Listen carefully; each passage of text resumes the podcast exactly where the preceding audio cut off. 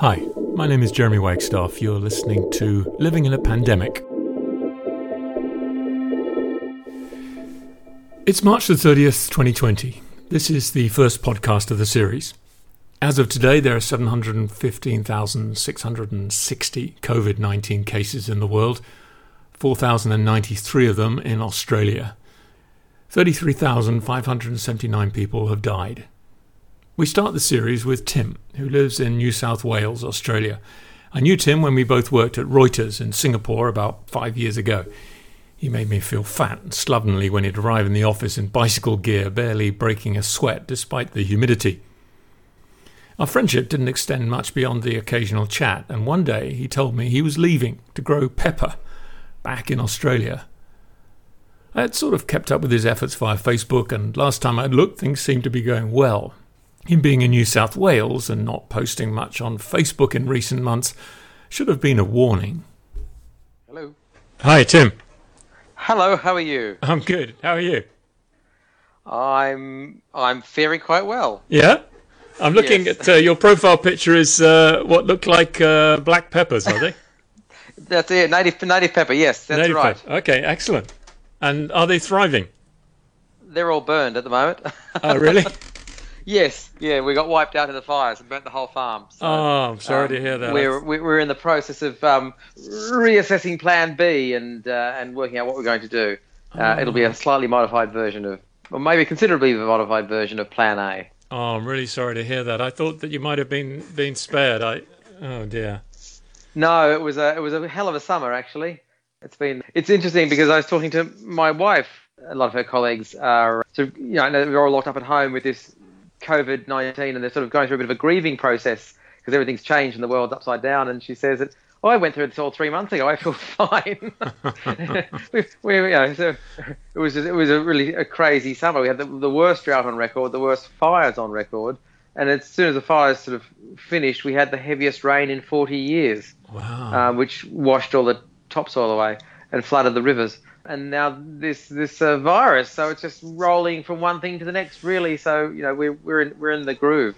Wow, that's really heavy. Because you had got it looking so nice. You everything was working well, right? You're, you're Yes, getting good crops. yes. Wow. So the, the, the, the fires were what about two months ago? Was it?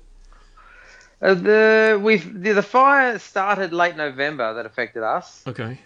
and then we were first burned in early December, and it would come back again and again, and we were burned seven times in one month, uh, and then the last burn was in in uh, early early January. Yeah, it's all very strange. Yeah. No, that must be really difficult. So, uh, and then the the rains after that. Does that?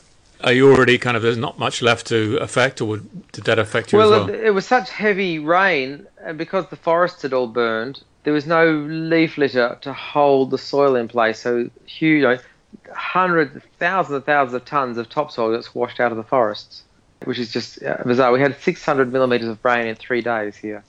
It's bizarre, it's, it's bizarre weather, bizarre seasons, and and now we have we have COVID 19 just to top things off. It's a bit of a different town. Most Australian towns this size wouldn't have the this, the culture or the, the facilities here, but we're on the main road between Canberra and the coast, and a lot of Canberrans travel through here up until this year, anyway. Uh, and that makes the town quite different. So it's an interesting community. But yeah, 1,800 odd people, and and it's changed quite a bit because of the virus. Just with people staying home, a lot of businesses have shut. Hmm. And there's other people. uh, For other people, it's business as usual. There've been no cases recorded in in our in our community yet, Right. um, but it's only a matter of time, really. How long have people been kind of conscious of it and taking steps? Is this relatively recent, or has it been going on for a while? Yeah, no, it's relatively recent. Like three weeks ago, Okay. probably three weeks ago, people started to really take it seriously. China and and Singapore and Japan were very early to act, Hmm. but there wasn't that much notice taken of it. And then, of course, when things fell apart in Italy, uh, everyone's ears pricked up, and they thought, "Oh, we, we need to be paying attention to this." Right. Right. Well, um, you said that sort of for for many people, it's life as normal. Does that mean sort of people walking around without masks and not trying to maintain social distancing, or is it a sort of mix of? It's a mix. I mean, you do see people here and there with masks. I mean, it's it's not like living in Singapore when you know, every flu season lots of people would wear masks mm. on the public transport and so on. In Australia, people don't, and it's a, it's a bit of a, a cultural change for them, a shift that some people maybe are not comfortable with. So, I mean, in the town that I live in, it's a really interesting little town. It's got a great main street, with lots of interesting places to eat and so on, and all the cafes and so on are they're all open still, but then you can't sit there. You can only have takeaway coffees and things like that. Right. Normally, my wife and I would go out for a walk early in the morning, and we have a coffee at a cafe on our way back home. And we don't do that, of course. So you get people going getting their takeaway coffees, and all the chairs and tables are folded up in the back of the restaurant mm. because they're not allowed to trade as a restaurant. And then everyone stands around outside drinking their coffee in paper cups. but I mean, but it, usually respecting uh, a healthy distance. So people you know, will stand three or four meters apart mm. and talk more loudly and have a chat, but they'll still go out there and socialise because right. this town is really built around that's for a lot of people that sort of inter- that main street interaction is is people's you know daily information feed really, mm. and they want to know about what other people are doing with regard to the virus and what's happening with businesses and and what other people are, are doing, and that's probably a, a, good way for them to do it. But it is a little a little strange to have all these people out on the main street at eight in the morning with takeaway coffee cups, um, right. standing on the sidewalk. Right, right. How about your kids? I mean, you said that your daughter right wasn't particularly excited about being pulled out of school, but this sort of onslaught of crises in your life does it make them more resilient do you find? Are they kind of able to shrug this sort of stuff off, or do you sort of see an impact that beneath the surface? Yeah, I think uh, that's a question I could answer in a couple of years' time. If if, if how resilient they are, right. it's been a very trying summer for them. They're young. They're they're eight and twelve. My son just turned twelve. He was eleven during the summer, and they've they've not really experienced anything like that in the past. So it was all new to them, and it was quite relentless. It wasn't like a big fire came through one week, and the next week we had to start repairing the fences. It went on for, for months and was was was really was very drawn out and long.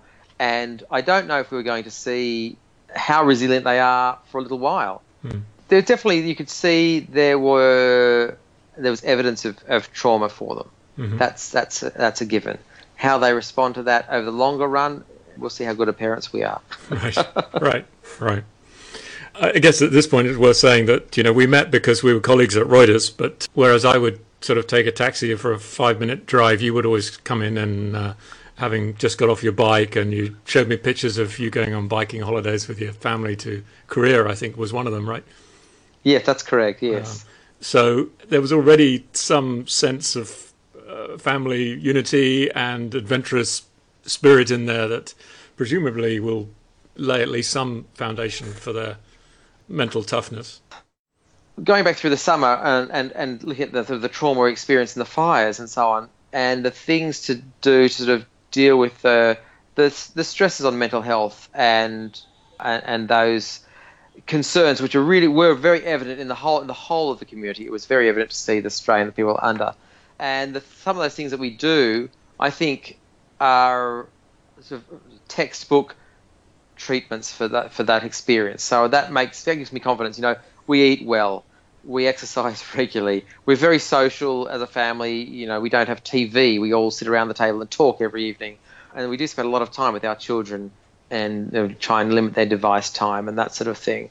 And also try and give them some outlets and skills that aren't you know just you know playing games online with their friends. We try and get them out to build things outside or what have you. Right. And all of those things, I think, combined, you're right, probably can can help someone become more resilient, but there's a whole range of variables in there as well that we'll we'll see what effects they have that we may or may, may not have taken those things into account. Right. And how about yourself? I mean, obviously, I, I love the plan, the plan A and B, plan B to sort of spread the risk around and sort of make the most of of uh, the the other skills and interests you have. That that makes a lot of sense. But I can imagine mentally it took quite a toll because I remember you know you set this you set this farm up. What was it about four years ago, five years ago now? You you started it, and uh, yeah, it was Yeah, actually, so we, we bought the farm. We owned it for twenty odd years, and Okay. it sat there. And then when we left Singapore and moved back to Australia at the end of uh, sixteen, I think it was 2016, Right. we started that business pretty much straight away. Okay. But it's it's interesting. So, uh, like I, I spent many many years working at Reuters in in what people would probably consider to be quite challenging and difficult stories and environments. Not only are you going to places which in, in the news game are often either violent or, or tragic or what have you, but you have to deal with people who are experiencing those those hardships, those tragedies, and that they're your, the source of the story. Hmm. So it's that's very it's quite taxing mentally, and I certainly found the summer that we just experienced here a lot more traumatic than any experience I had at Reuters. And I guess part one of the reasons is it's happening to happening to me. I wasn't viewing the, the world through the lens of, of, of journalism. I was I was part of it myself. So I found it was it was certainly a lot more difficult to deal with mentally this summer than anything I'd, I'd experienced as a journalist. Hmm. How did that sort of manifest itself? Did you just find yourself overwhelmed by it at some a point? few, or? a, a few, a few things. One was being endlessly exhausted. You know, to, to go to bed and sleep a solid eight hours and wake up in the morning and just be completely exhausted was. I mean, Mariah, my wife, and I both realised was happening, and there there was also plenty of poor quality sleep, and I lost weight actually over this course of the summer, and I you know I don't have that much to lose really, so I did lose some weight, but I also got to a stage where because I, I work as my, professionally as a firefighter as well, and I found that I would really much much rather go and fight a fire on someone else's place than my own, and I spent a lot of days at my own farm with uh, neighbours and friends and and professional firefighters coming out there to work on those fires and try and protect the property. And it got to the point where I would say to my wife, "Look, I really don't want to go out to the farm at the moment. I don't want to see it. I don't want to be there. I just don't, don't want to experience it." And hmm. I would go for you know many days at a time without going out there, even even though I I could have been productive and done things out there, you know, to repair it and what have you. I spent a lot of time just you know not wanting to be anywhere near it because I I had you know, it was such a difficult and a tiring time there. I was I would rather turn my attention to something else. Right. Yeah. How did you How did you overcome that? Well, I think I'm still dealing with it at the moment. I think it takes quite a while. I mean, there are the the, the very basic things that you learn, especially in the in the fire brigade. They've been quite proactive about mental health of firefighters in the last few years, which is, I think, really a, a, a great thing. Hmm. Just having a sort of a basic checklist of making sure you eat well and you exercise and you see friends and you take some downtime to not be working all the time or thinking about what you need to do and all those sort of regular things. Write down, you know, not so much a journal, but just notes to keep your, your mind about, you know, you know, things that are concerning you. You, I was writing down on on my computer a document of how what my options were to deal with with challenges facing me and what the pros and cons are of each option and all those sorts of things, which just help you sort of clear clear your mind uh, a bit and just sort of work your way through it. And that's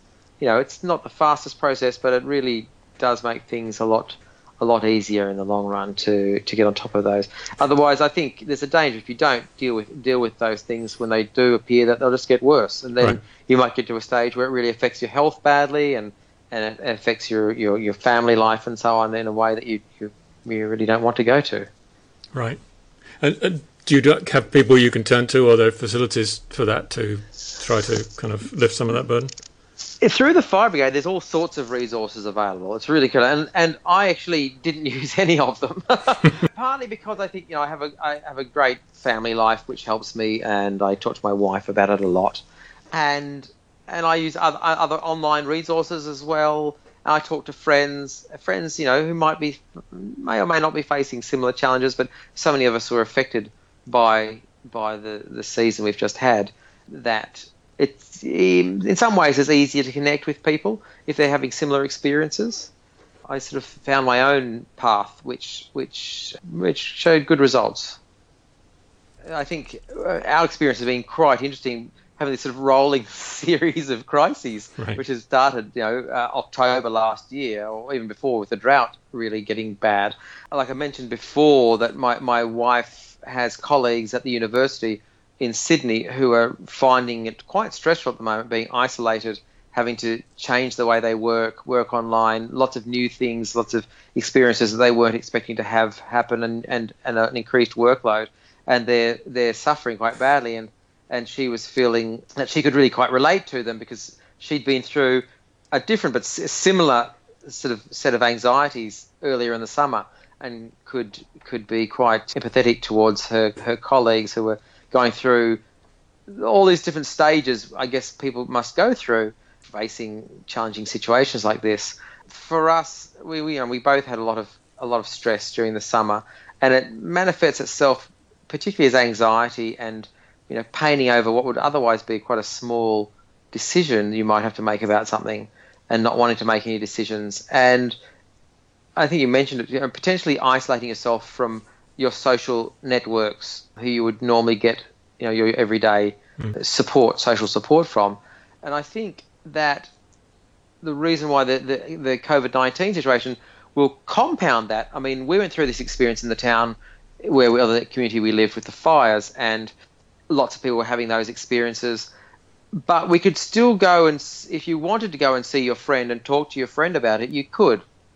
You can't do that as easily if you're isolated in your house. Mm. So I think that will compound people's access to resources especially those informal resources and networks that people tended to rely on without even really realizing it, perhaps, that that's hmm. an essential part of their, their mental health strategy. People don't don't think about it. If you don't find you're suffering any any mental health ills at all, you probably don't consider that you're actually continually practicing a solution to avoid future problems and using your, your friends, your social networks, and what have you.